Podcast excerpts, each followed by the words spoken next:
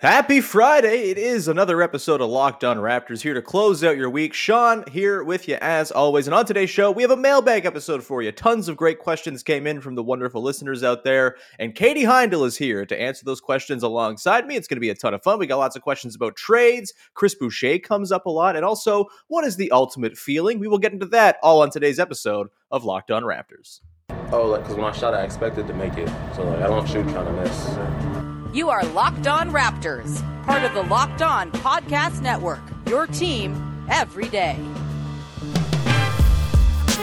Canada, the NBA title is yours. We're going to the overtime of the Hail Mary 3 by Mo Pete. Get that garbage out of here.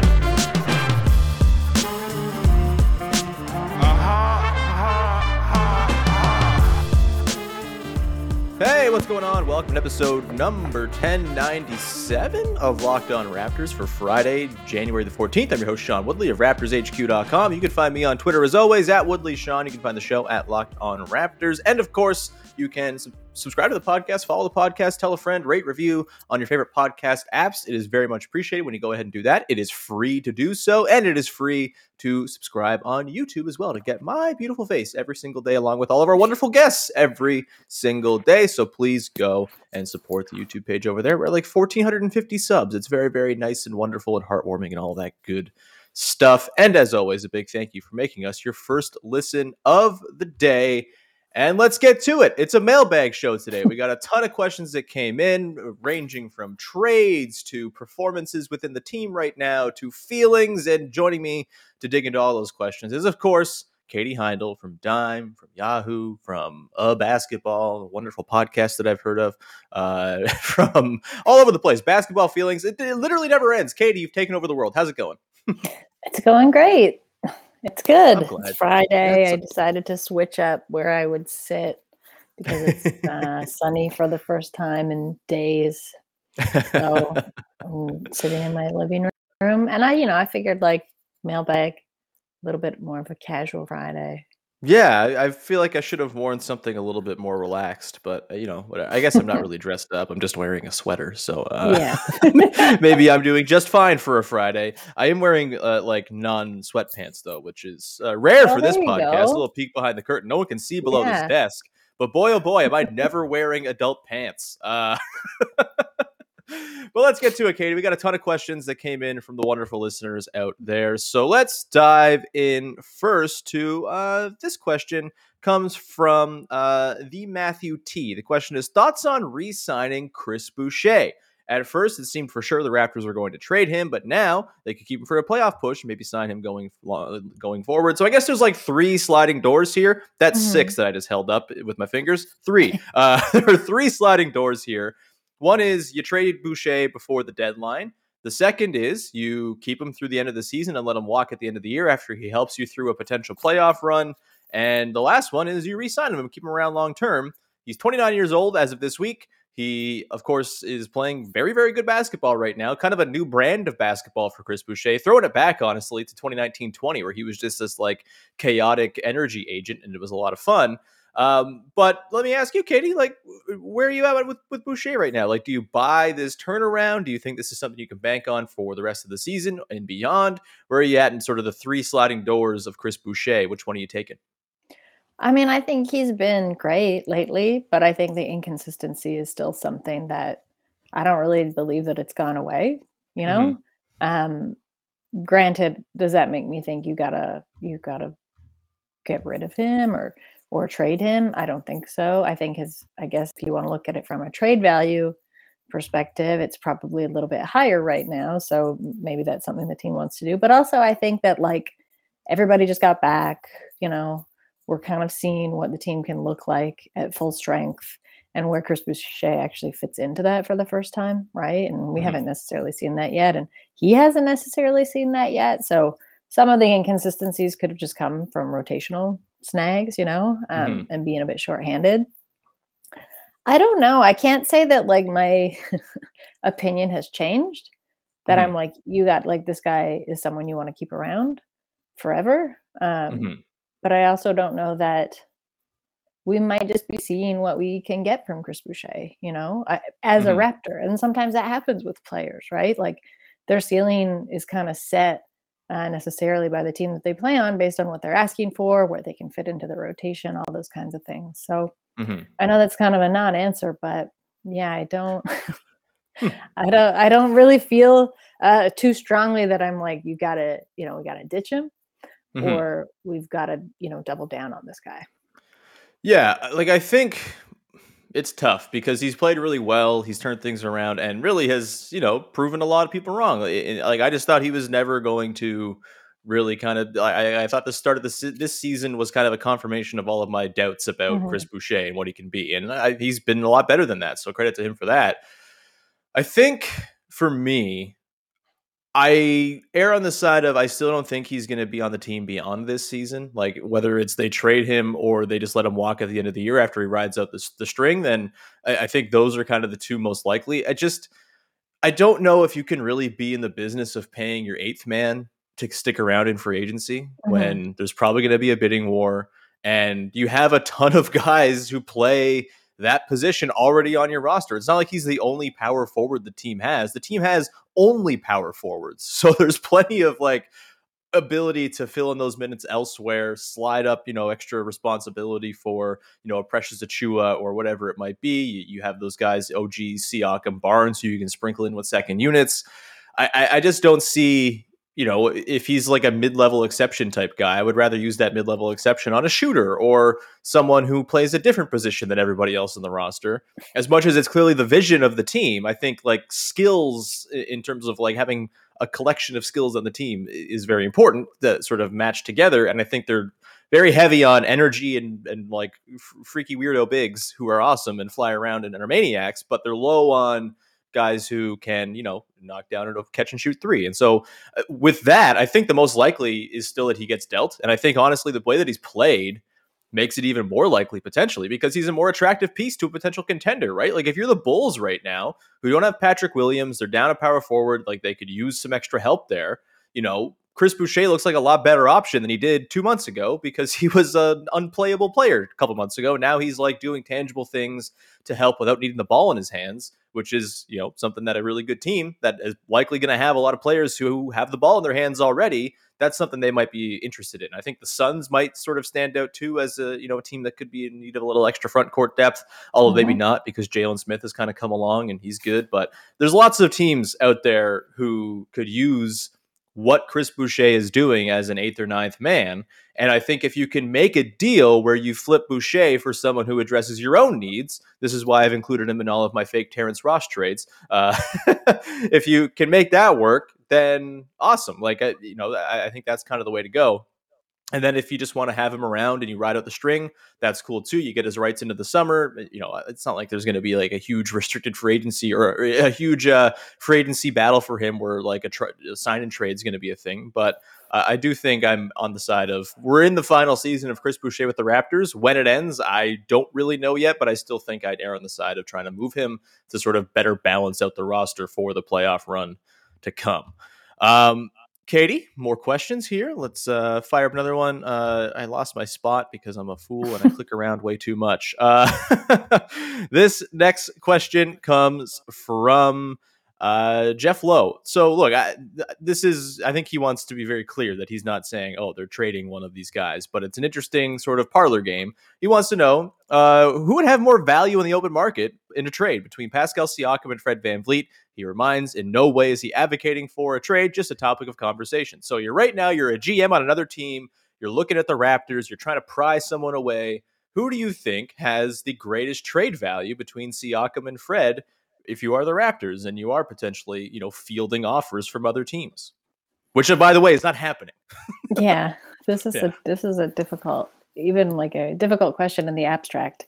It's kind of funny because like a year ago, I would have said Fred's skills were a little bit more limiting and that not every team is just going to want most teams are set in terms of who their point guards are. Like, right. That's like a position that I think you don't really see those guys get moved around too often. Right. But now with Fred's like offensive capabilities that he stepped into this season, that three-point shooting, you know, and just like his overall efficiency, I think that makes him definitely more of an attractive like look for probably a lot of teams. I'm thinking of like there's a lot of really broken teams that could use a good point guard. But that said, I probably would have to still say Pascal, just in the way the shape of the NBA kind of is right now in terms of like versatility and like there's more easy fits for him on a lot of teams, and a lot of teams are not as creative as the Raptors are when it comes to team building, you know, understanding how to utilize players to their best potential and to kind of get the most out of them. So I'd say Pascal fits a little bit easily, you know, more fluidly into more lineups now and like down the road. So like whatever a team's building for. Sweet Pascal. Yeah, I would say Pascal too, because he's 6'9" and can dribble, and that's kind of like the hottest commodity in the NBA right now. And I think, you know, my whole stance on Pascal all along has been like, I don't think he's a number one on a championship team, but I think he's a damn perfect number two next to basically any kind of superstar, whether it's a, you know, shoot and score heavy point guard, whether it is a really sort of bruising wing, whether it's a, you know, a ball dominant center like a Jokic or an Embiid or something like that, or a Towns. Like, he fits with all of those player profiles because he can play really any position. He can be your backup point guard. He can play the three. He can play the five when he's like a four, I guess, traditionally.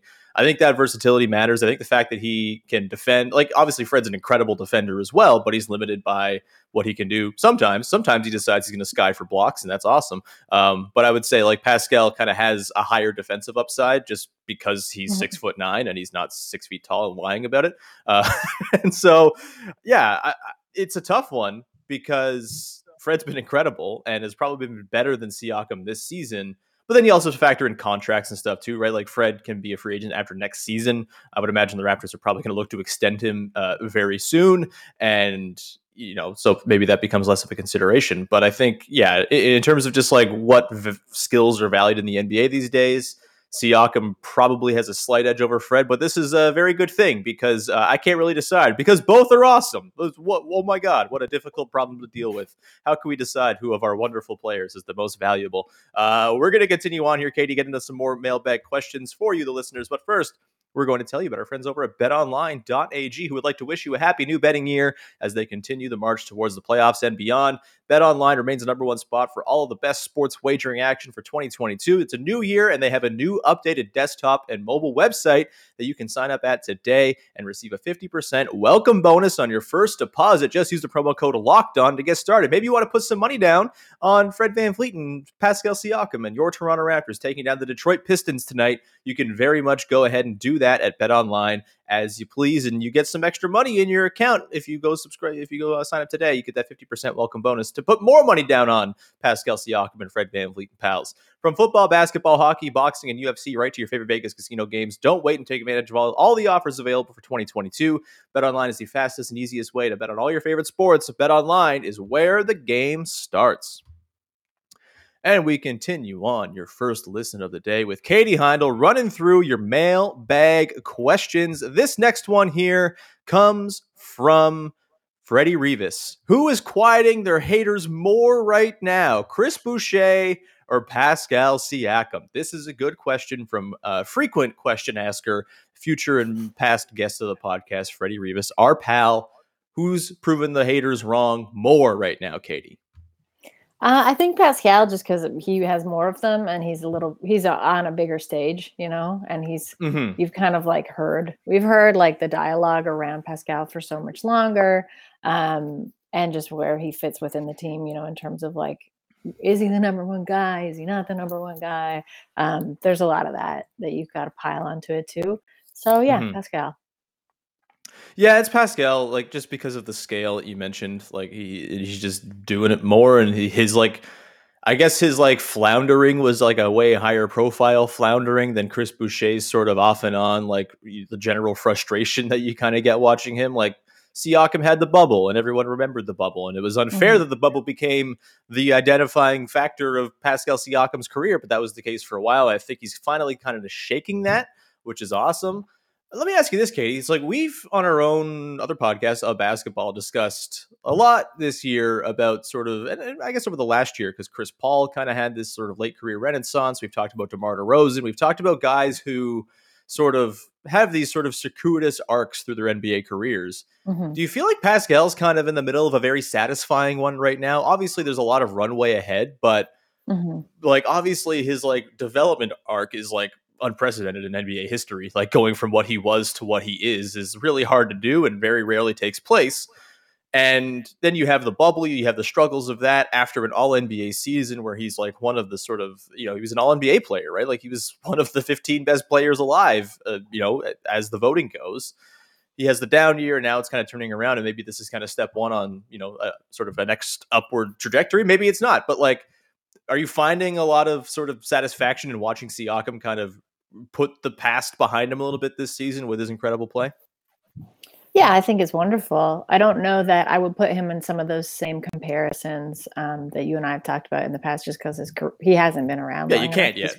Yeah, his career's not long enough, so I wouldn't compare him to DeMar DeRozan or Chris Paul just in terms of like the things that they've been through, you know, and kind of the struggles they have. Like Pascal's struggles have come predominantly from his in-game play and like where he's fallen short, and also how optics don't necessarily align with that, and how optics don't necessarily align with his own developmental trajectory. I wouldn't say that he suffered, aside from Tampa, honestly, like he hasn't had the same kind of career setbacks, you know, and difficulties that like some other players have, that we haven't necessarily seen him. He's going beyond those things this season, but a part of me is also just like, this is how we've kind of been waiting or wanting to see Pascal Siakam play for seasons now. Right. So I know there were some personal difficulties that he went through, and he's kind of come out in like a different way. His game is just like much more joyful. He seems much easier, like kind of with himself and in his game this season. So it's obviously wonderful to see. And I'm also not saying like I want more difficulties for him so he can get to the same comparison points of like a DeMar DeRozan or a Chris Paul. Absolutely I demand not. More trials and tribulations. Yeah, like, damn it. Absolutely not. Like if he just has like a, you know, like he can, I don't want those difficulties for any player. I'll just be extremely clear. But yeah, of course, I don't know anyone who would say, no, I'm not happy. I'm not happy with that Pascal Siakam seems like he's in a much better place. I don't know who would say that. Yeah, ghouls would say that. Sometimes YouTube commenters would say that. I love you, friends, but chill on Pascal sometimes, man. Let's go to another one here from Eric Morris, who asks, are Gary Trent Jr.'s ponchos the new Serge Ibaka scarves? Did OG put Gary Trent on ponchos, I guess is the question. I don't know that I've ever seen OG wear a poncho, but I guess we'd never necessarily paid attention to OG wearing a scarf before that whole thing. No, I feel like ponchos are all Gary. I think that's something that he is bringing to the team. That's what he's brought to the relationship. Do you think he wears anything underneath the poncho? Yeah. I mean, though, Gary is like a big fan of like he wears as little as he can, especially during warm-ups. He's like got a real gymnast kind of style to his warm-up attire. So like you know, sometimes I'm like, I could expect to see him out here in a bodysuit at some point, like a short leotard. But for the time being, it's just kind of like bike shorts, very short shorts, and like a real technical tank top. Yeah, I was just gonna suggest maybe only like some Saks underwear, and that's it. But hey, who's I don't know. I don't know how ponchos work. I don't know if they're hot. I don't know what kind of breathability they've got. It's all a mystery to me, Katie. They're pretty not very breathable. I would imagine so. Yeah.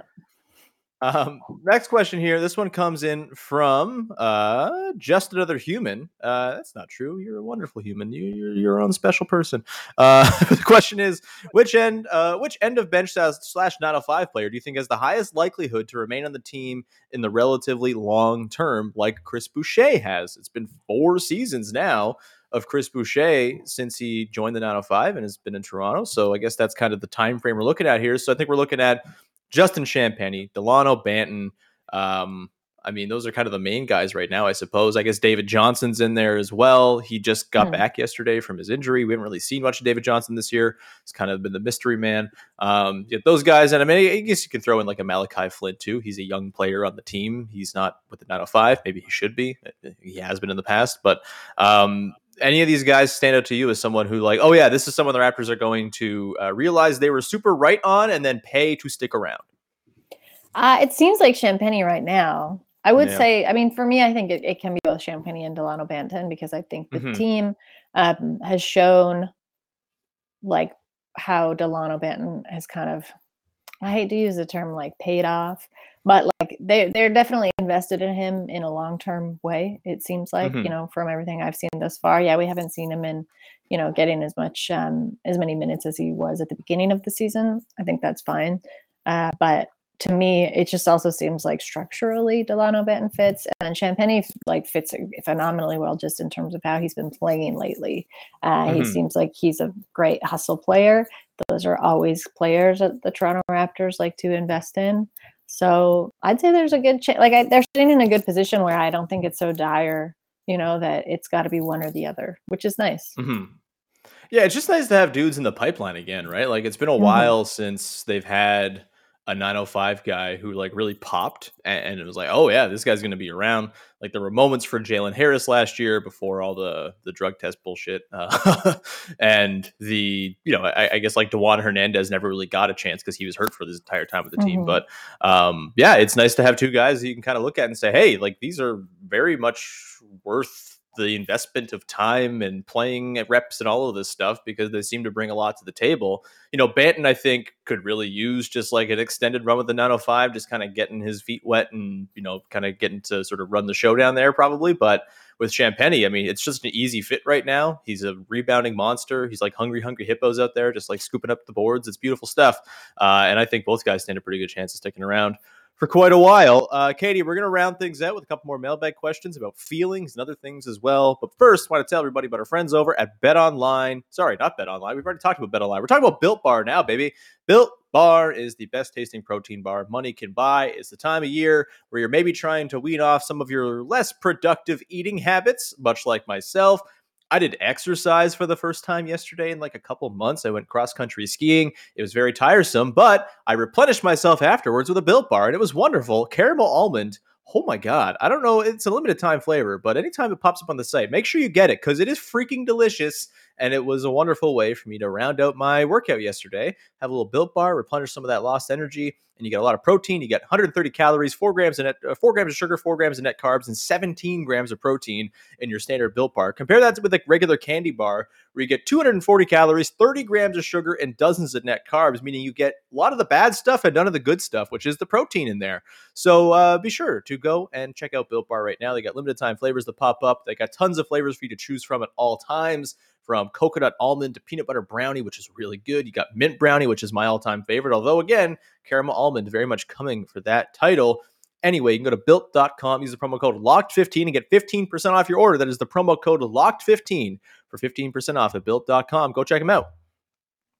And we round out the show here with a few more mailbag questions from the wonderful listeners out there. This is a big question from Scotty _ LeBarnes at OM McConnor. I'm sorry if I'm pronouncing your Twitter handle wrong, but OMC Connor, OM McConnor. I don't know. Either way, the question is very simply, are you on board with the Raptors experiment? Getting philosophical? Wow. What? Philosophical. My God. I've only had one coffee. That's low for me. Carry on, Katie. You're better at saying words than I. Clearly. Well, what do you think of the Raptors experiment? Are you on board with Vision 6'9" and everything that goes along with it? Yeah, I guess like a, you know, no pun intended, but I'm into the shape of things to come. They look very long and like monstrous and pretty capable. I think I was only a bit skeptical because we hadn't necessarily seen the team, you know, at full strength, at full health yet this season. And seeing that has pretty much, you know, diminished a lot of doubts that I had. I think there's still a lot of growth in terms of fit and also just like general career growth because you look at how young, you know, this team is, whether that's in your draft picks or, you know, new acquisitions, like, you know, a player like Precious Achiuwa. But like the great thing about all of these guys is like, they're just going to get so much better, you know, like, yeah, which is wild to think in terms of like in context of Scotty Barnes, say, but is great and very like steadying to think about in terms of the player, again, like Precious Achiuwa. So I'm for it. I think the Raptors are trying something a little bit different. I think, you know, it is a copycat league, and it is kind of nice to realize that the, you know, the masterminds behind Toronto have decided to go a little bit of a different route based on, you know, who is available to them and who they have, rather than trying to make a team, make to have a strategy like to force these guys into one that they don't fit with. They're really playing to the strengths of their players right now, and it's worked out. Like, it's worked out really well. And I think, you know, there's obviously still some big question marks in terms of you were going to get into a postseason picture. How do they look like for like multiple matchups with the same team night after night? And how are they going to be able to kind of adjust themselves? Like defense, I'm not really worried about. I mean, offensively, you know, they could stand to actually be a little bit more creative in that area. But, yeah, like this was supposed to be a developmental year, right? Like not a true full, like starting from scratch rebuild, but like developmental, let's see what actually the shape of the team is. And now that we've kind of seen the real strong, I think, outline of that, you got to just now start feeling, you know, feeling in the inside. And that part I think should be a little bit easier. Yeah, I love the vision. I could not be more in. I'm like the sicko meme, just like staring in the window like, yes, more 6'9" guys. Like, I am really, really digging it. And like, I always gravitate, like in terms of the teams I like to watch, like I always gravitate towards teams that play a different style. And so you can imagine my joy to realize the Raptors are playing the differentest style of anybody right now. And like, there's no one doing what the Raptors are doing in terms of like, yeah, 6'9" dudes, why not? Yeah, just go nuts. Are they going to score? Who knows? Is it going to be a nightmare to play against? Absolutely. I'm all for that. I think, you know, I'm fully on board with the, you know, center is a position that's cool if you have a superstar. If not, then it's sort of, you know, why not make it your power forward is playing center and slide everybody down and get weird with it.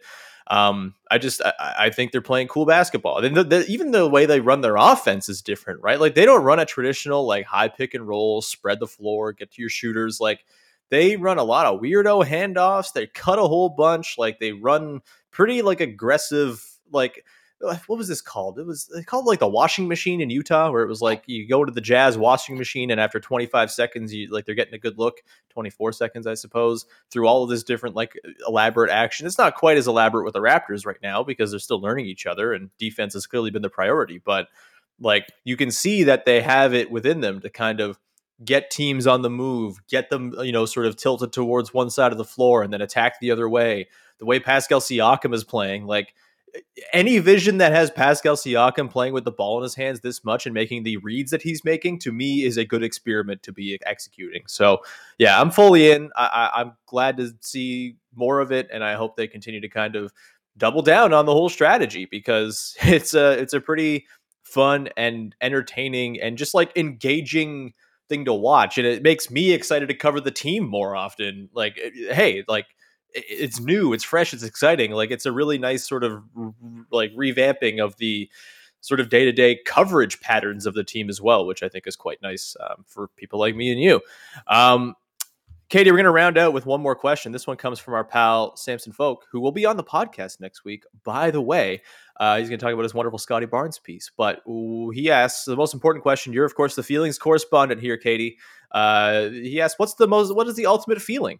What is the ultimate feeling, Katie? Is this a question that you mess with at all? You seem disgusted by the idea that only one feeling would be put above the rest of the feelings.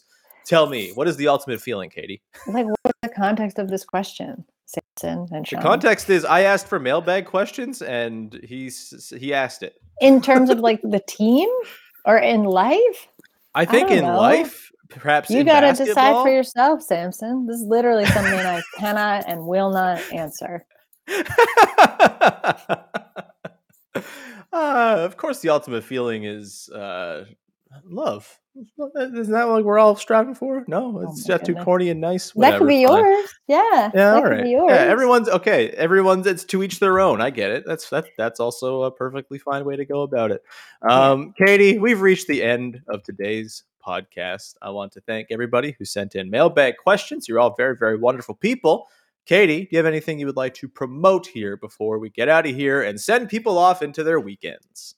Yeah, if you live in Toronto, you might want to pick up a copy of the Sunday Toronto Star for a little story written by yours truly about a real Raptors favorite. Oh, interesting. I have something in my eye. This is bad. John's crying. He's so excited. Sorry. I am crying with excitement. My eyelashes are falling into my eyeball because they no longer, they can't wait for Sunday. They're too desperate. Mm-hmm. I don't know. I'm very excited for this, Katie. I will ask you off air what it's about. I don't know if you're going to tell me or not, but we'll see.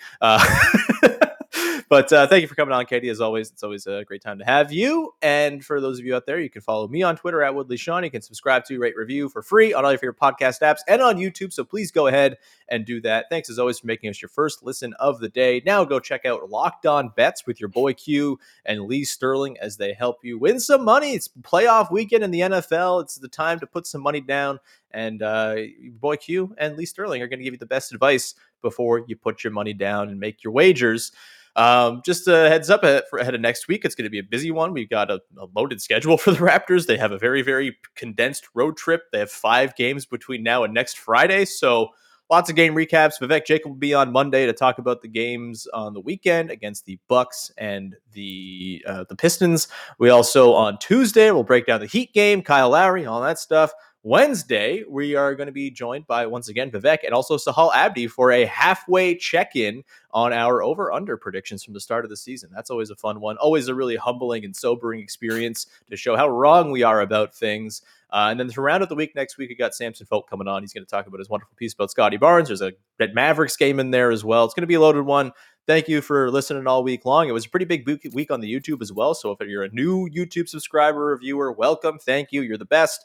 And we will wrap it there. Have a wonderful weekend, everybody. We'll talk to you Monday with another episode of Locked On Raptors. Bye-bye.